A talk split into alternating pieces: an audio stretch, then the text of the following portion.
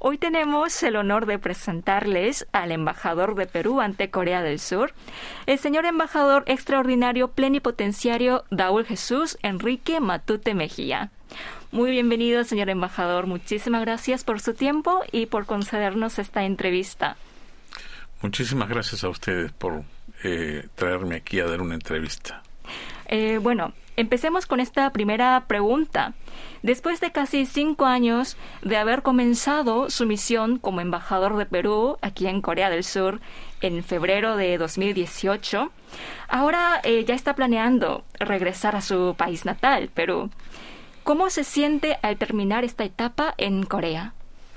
Bueno, realmente eh, me siento muy satisfecho de haber cumplido todos eh, los objetivos que el Perú eh, me demandó en el momento de yo venir acá. Hemos incrementado el comercio de una manera muy significativa, más del 50% desde que yo vine. Además, hemos llevado muchas empresas al Perú, especialmente empresas de infraestructura, ¿no? Eh, que trabajos de infraestructura para realizar trabajos en el Perú y asimismo eh, se han contactado a empresas que ahora están invirtiendo en el Perú, inclusive hay eh, empresas de campesinos que han hecho unas asociaciones, se han comprado tierras en el Perú para producir y traer a Corea. Nosotros tenemos una gama bastante amplia de productos que traemos a Corea. Los principales, como ustedes saben, son los productos minerales, especialmente el cobre, el zinc, plomo, oro, y plata, pero este el, producto principal es el cobre, que ustedes lo necesitan mucho para todo el, programa industrial que tienen en Corea. Otros productos de, son también los productos relacionados con la industria marítima, especialmente la pota, los langostinos, pescados y una serie de cosas que es del gusto del paladar de los coreanos. Asimismo, hemos traído también la palta. Eso empezamos hace dos años y medio. Actualmente dominamos el mercado con una exportación eh, de 67% para el, para el consumo este, coreano. Es decir, hemos pasado de en tres años a dominar el, mercado de la palta. También traemos mangos eh, muy grandes, eh, bananas orgánicas, café, chocolate, los superfoods, que también que le llaman, y seguimos este, respetando eh, las leyes y los procedimientos coreanos, seguimos ofreciendo nuestros productos para el deleite del gusto coreano. Y ahora que regresa a Perú, ¿podría contarnos qué planes le esperan en su país? Bueno, este, yo soy un, un diplomático profesional que he estado 45 años al servicio de mi país como diplomático y tres años antes en la Academia Diplomático. Al, final son 48 años. Eh, viene de una familia que hace negocios y me han pedido que también si puedo regresar a estar ahí en vez de estar desempleado, ¿no? Pero también eh, he hablado con muchas personas acá y me han pedido que yo pueda ayudarlos a los coreanos para poder este, estar presentes en el Perú, especialmente las empresas que están relacionadas al campo de la infraestructura, de construcción, diseño, porque hemos eh, tenemos muchas empresas allá que están dominando también el mercado en el Perú si podemos decir algo, nosotros tenemos un superávit en la, en la balanza comercial, ¿no? Bastante significativo. Y eh, Corea tiene un superávit completo en lo que es la balanza de servicios, porque nos prestan una cantidad de servicios, aparte también de vendernos alta tecnología para nuestro uso. Así también hacemos conjuntamente patrulleras marinas y, grandes buques entre los dos con tecnología coreana, pero con constructores este, peruanos. Así que hay mucha oportunidad de cooperación, ¿no? Y usted ahí, con mm. mucha experiencia, sí, yo, yo, lo haría con mucho gusto porque tengo un amor muy grande por el pueblo coreano y sé que Corea necesita este sacar su industria al exterior, así como nosotros también necesitamos vender nuestros productos en Corea. Y el próximo año, 2023, se conmemora el sexagésimo aniversario de establecimiento de relaciones diplomáticas entre Perú y Corea del Sur.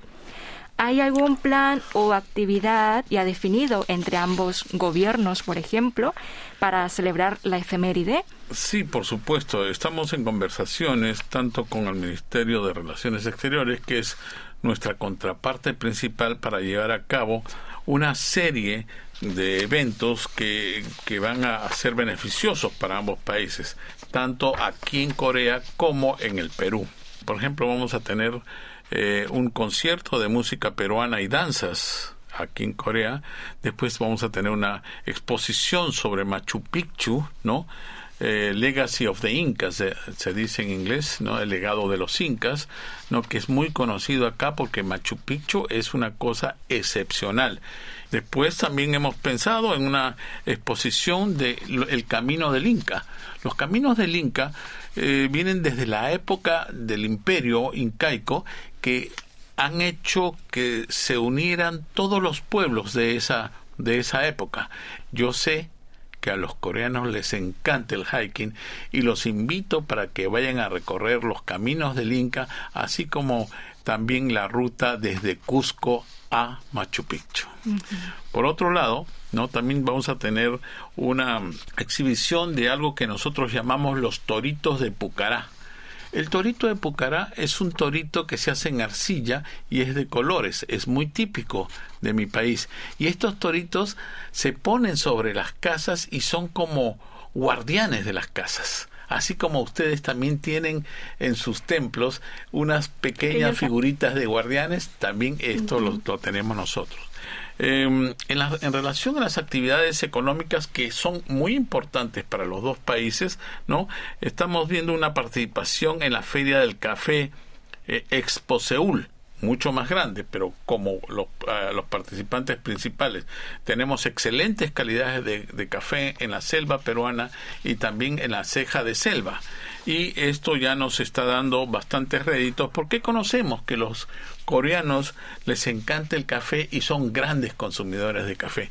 El otro día leí que los coreanos, cada coreano consume más o menos 573 tazas de café en un año y eso es bastante comparado con el resto del mundo. Yo me sorprendí cuando llegué a este país y vi la cantidad de cafés que hay en, en, en Seúl y en todo Corea. Es una cosa impresionante. Bueno, y nosotros estamos ahí para apoyarlos en todo lo que podamos. Después también vamos a tener una organización del tercer seminario de inversiones en el Perú, porque la industria y, las compañías coreanas están muy interesadas siempre en invertir en el Perú, ¿no? Entonces nosotros le damos una gama de, o listado no de inversiones que pueden ser carreteras, puentes, manejo de agua, electricidad, este, aeropuertos, puertos, inclusive vamos a tener el próximo, en el año 24, y desde ahora se está preparando ya los coreanos, los he visto con bastante energía, porque vamos a sacar a licitación la construcción del Metro 3 y el Metro 4 de Lima, y quizás también en ese año vamos a sacar lo que se llama los trenes de cercanía. Eh, después vamos a tener, por supuesto, eventos gastronómicos todo el mundo conoce que el Perú está galardonado con el primer puesto desde hace varios años como el mejor este destino gastronómico del mundo. Claro, ¿no?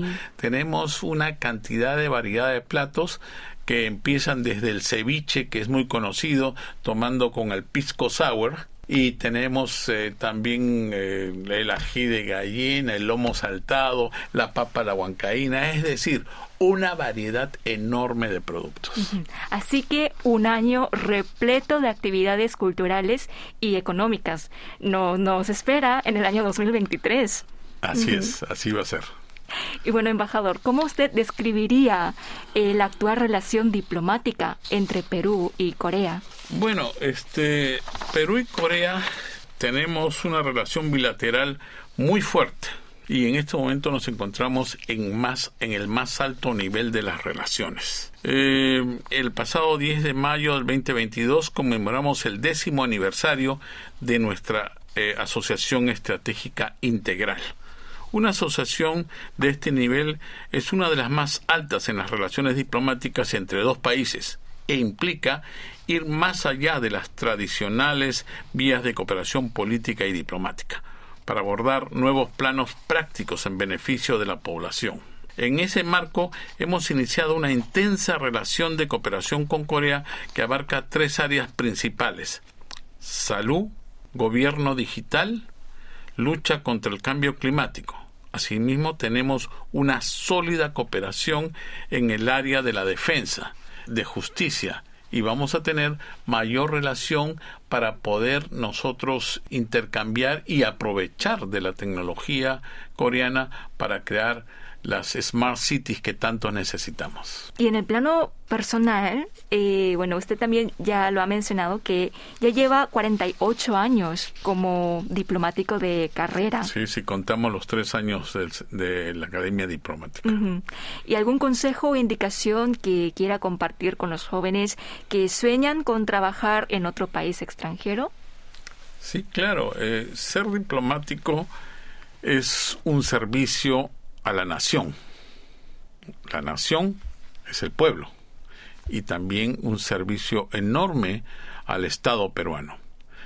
Eh, la diplomacia, eh, mucha gente considera que es algo banal y eso habrá sido en la época de la diplomacia de los años de los siglos XVII y XVIII Estamos en un siglo completamente diferente donde la diplomacia se hace una diplomacia, una diplomacia aparte de política diplomática, se hace una diplomacia técnica, científica, ¿no?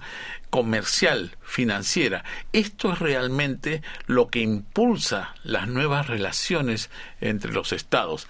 Y nosotros venimos a este país a hacer eso. Mm. La diplomacia tiene muchos aspectos tiene aspectos culturales tan grandes, ¿no? Que el seguimiento de esto, sobre todo con Corea, ¿no? Que ha renacido completamente de en sus aspectos culturales con el K-pop, el K-drama, ¿no? Que es visto en mi país con mucho gusto. Ahora que estuvieron los BTS en, presentándose en, Busan, en la cual yo también estuve, vinieron muchísimos peruanos a ver a BTS tan lejos. Son cerca de 16 mil kilómetros donde han viajado para verlos. Pero es como si los hipnotizaran. Eh, tiene una, una, una, una forma, eh, los que participan le llaman ARMY, ¿no? que son los, los que apoyan a esto y, y, son realmente fanáticos de la música coreana y el K-pop. En el Perú, los jóvenes bailan en las plazuelas y tienen clubs para, para bailar. y hay gente que tiene sus programas de televisión propia de estas privadas donde están eh, totalmente transmitiendo no este las inquietudes sobre los bailes peruanos qué decir de los dramas no la verdad que yo me llevo una impresión muy grande de, esta, de estos artistas, tanto hombres como mujeres, ¿no? Actores y actrices que son tan buenos que hacen llorar a la gente, no solamente en Corea, sino en el Perú y en todo el mundo. Eso es una cosa realmente increíble y me parece muy bien, me parece muy bien que sea así. Eso es lo que nosotros llamamos eh, este tipo de evento cultural, lo que se llama el soft power, el poder suave de penetración. Y durante su etapa en Corea, seguramente ha conocido a muchos coreanos. ¿Qué imagen de Perú ha querido transmitir a los coreanos? Una imagen de sinceridad, una imagen de, de mi pueblo al que represento, al pueblo quechua, al pueblo aymara, a, los, a todos los pueblos de todas las, culturas que tenemos en el Perú, porque el Perú es una, es una nación multicultural que nosotros representamos y estamos tratando siempre de mejorarlos día a día. El coreano es una persona eh, fantástica, eh, sabemos que ha sufrido en el pasado no solamente una especie de colonialismo, pero también una guerra muy cruenta.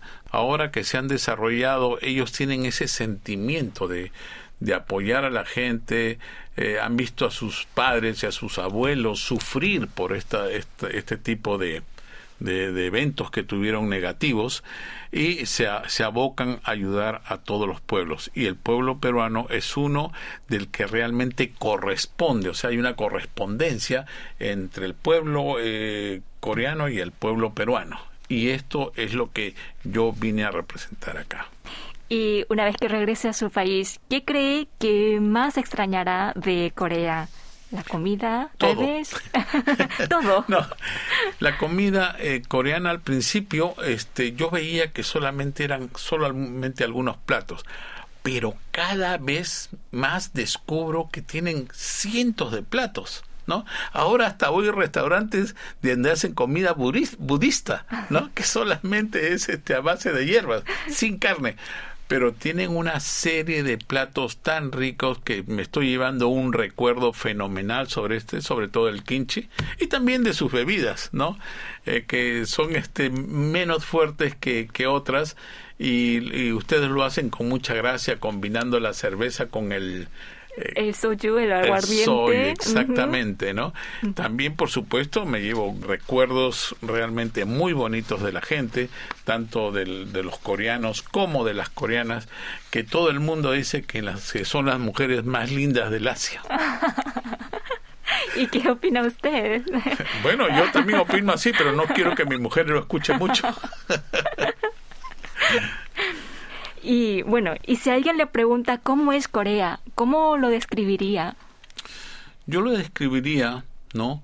Como un pueblo muy luchador, un pueblo muy disciplinado, que, que ha merecido tener lo que tiene por el trabajo tan duro que han hecho.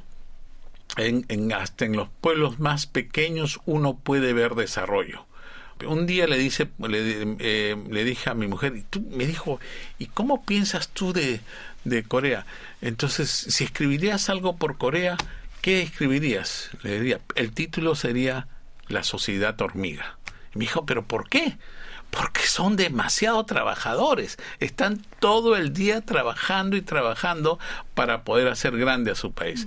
Esto significa que ustedes tienen una idea muy grande de lo que es comunidad y ustedes se reflejan dentro de su concepción filosófica que la comunidad es tan importante como el ser individual. ¿Cómo diría que fueron sus cinco años en Corea? Cuando uno viene los primeros años a Corea, uno comienza a aprender primero. El primer año, este, uno comienza a absorber la, la idiosincrasia del pueblo coreano, comienza a conocer a los principales personajes, tanto políticos como empresariales, conocer a sus empresas, lo que producen. El segundo año ya es un año donde uno ya va acercándose más rápidamente. No es que en el primer año no se las acerca, pero el segundo año ya con más propiedad, con más conocimiento, uno se va acercando a las personas. Y va ya planificando qué es lo que mejor se puede hacer acá y va consiguiendo no cosas efectivas el tercer año es un año ya de impulso, porque ya conoce uno profundamente cuál es el sistema político y económico, cultural y comercial del país. Entonces ya va cosechando mejores cosas. Cuarto año es, es también, igual que el tercer año, y, hay cada vez más personas y más compañías al conocer que el Perú está interesado en acercarse y cooperar y trabajar con los coreanos, más gente viene, lo visita uno y como se llama y se van acordando las distintas formas de cooperación o de negocios mm. que hacen los coreanos con los peruanos. El quinto año, que es mi último año, ya uno con satisfacción puede hacer un recuento ¿no? de las cosas buenas obtenidas y va apreciando cada vez más ¿no? la mentalidad coreana. Al principio es bastante difícil porque no todos los coreanos hablan inglés ni hablan castellano, ¿no? Y por eso que a veces son un poco más tímidos.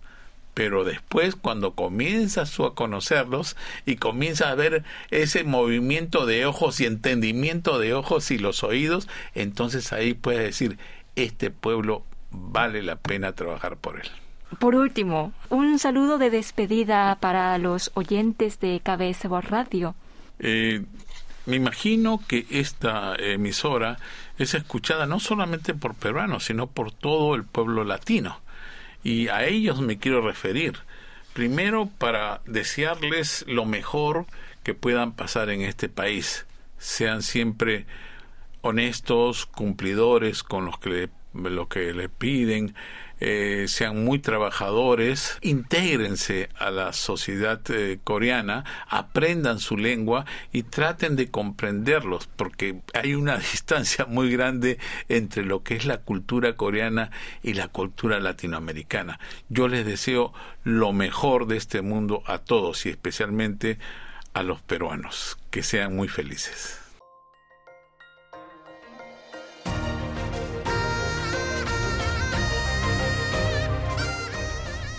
Acaban de escuchar el podcast de KBS World Radio.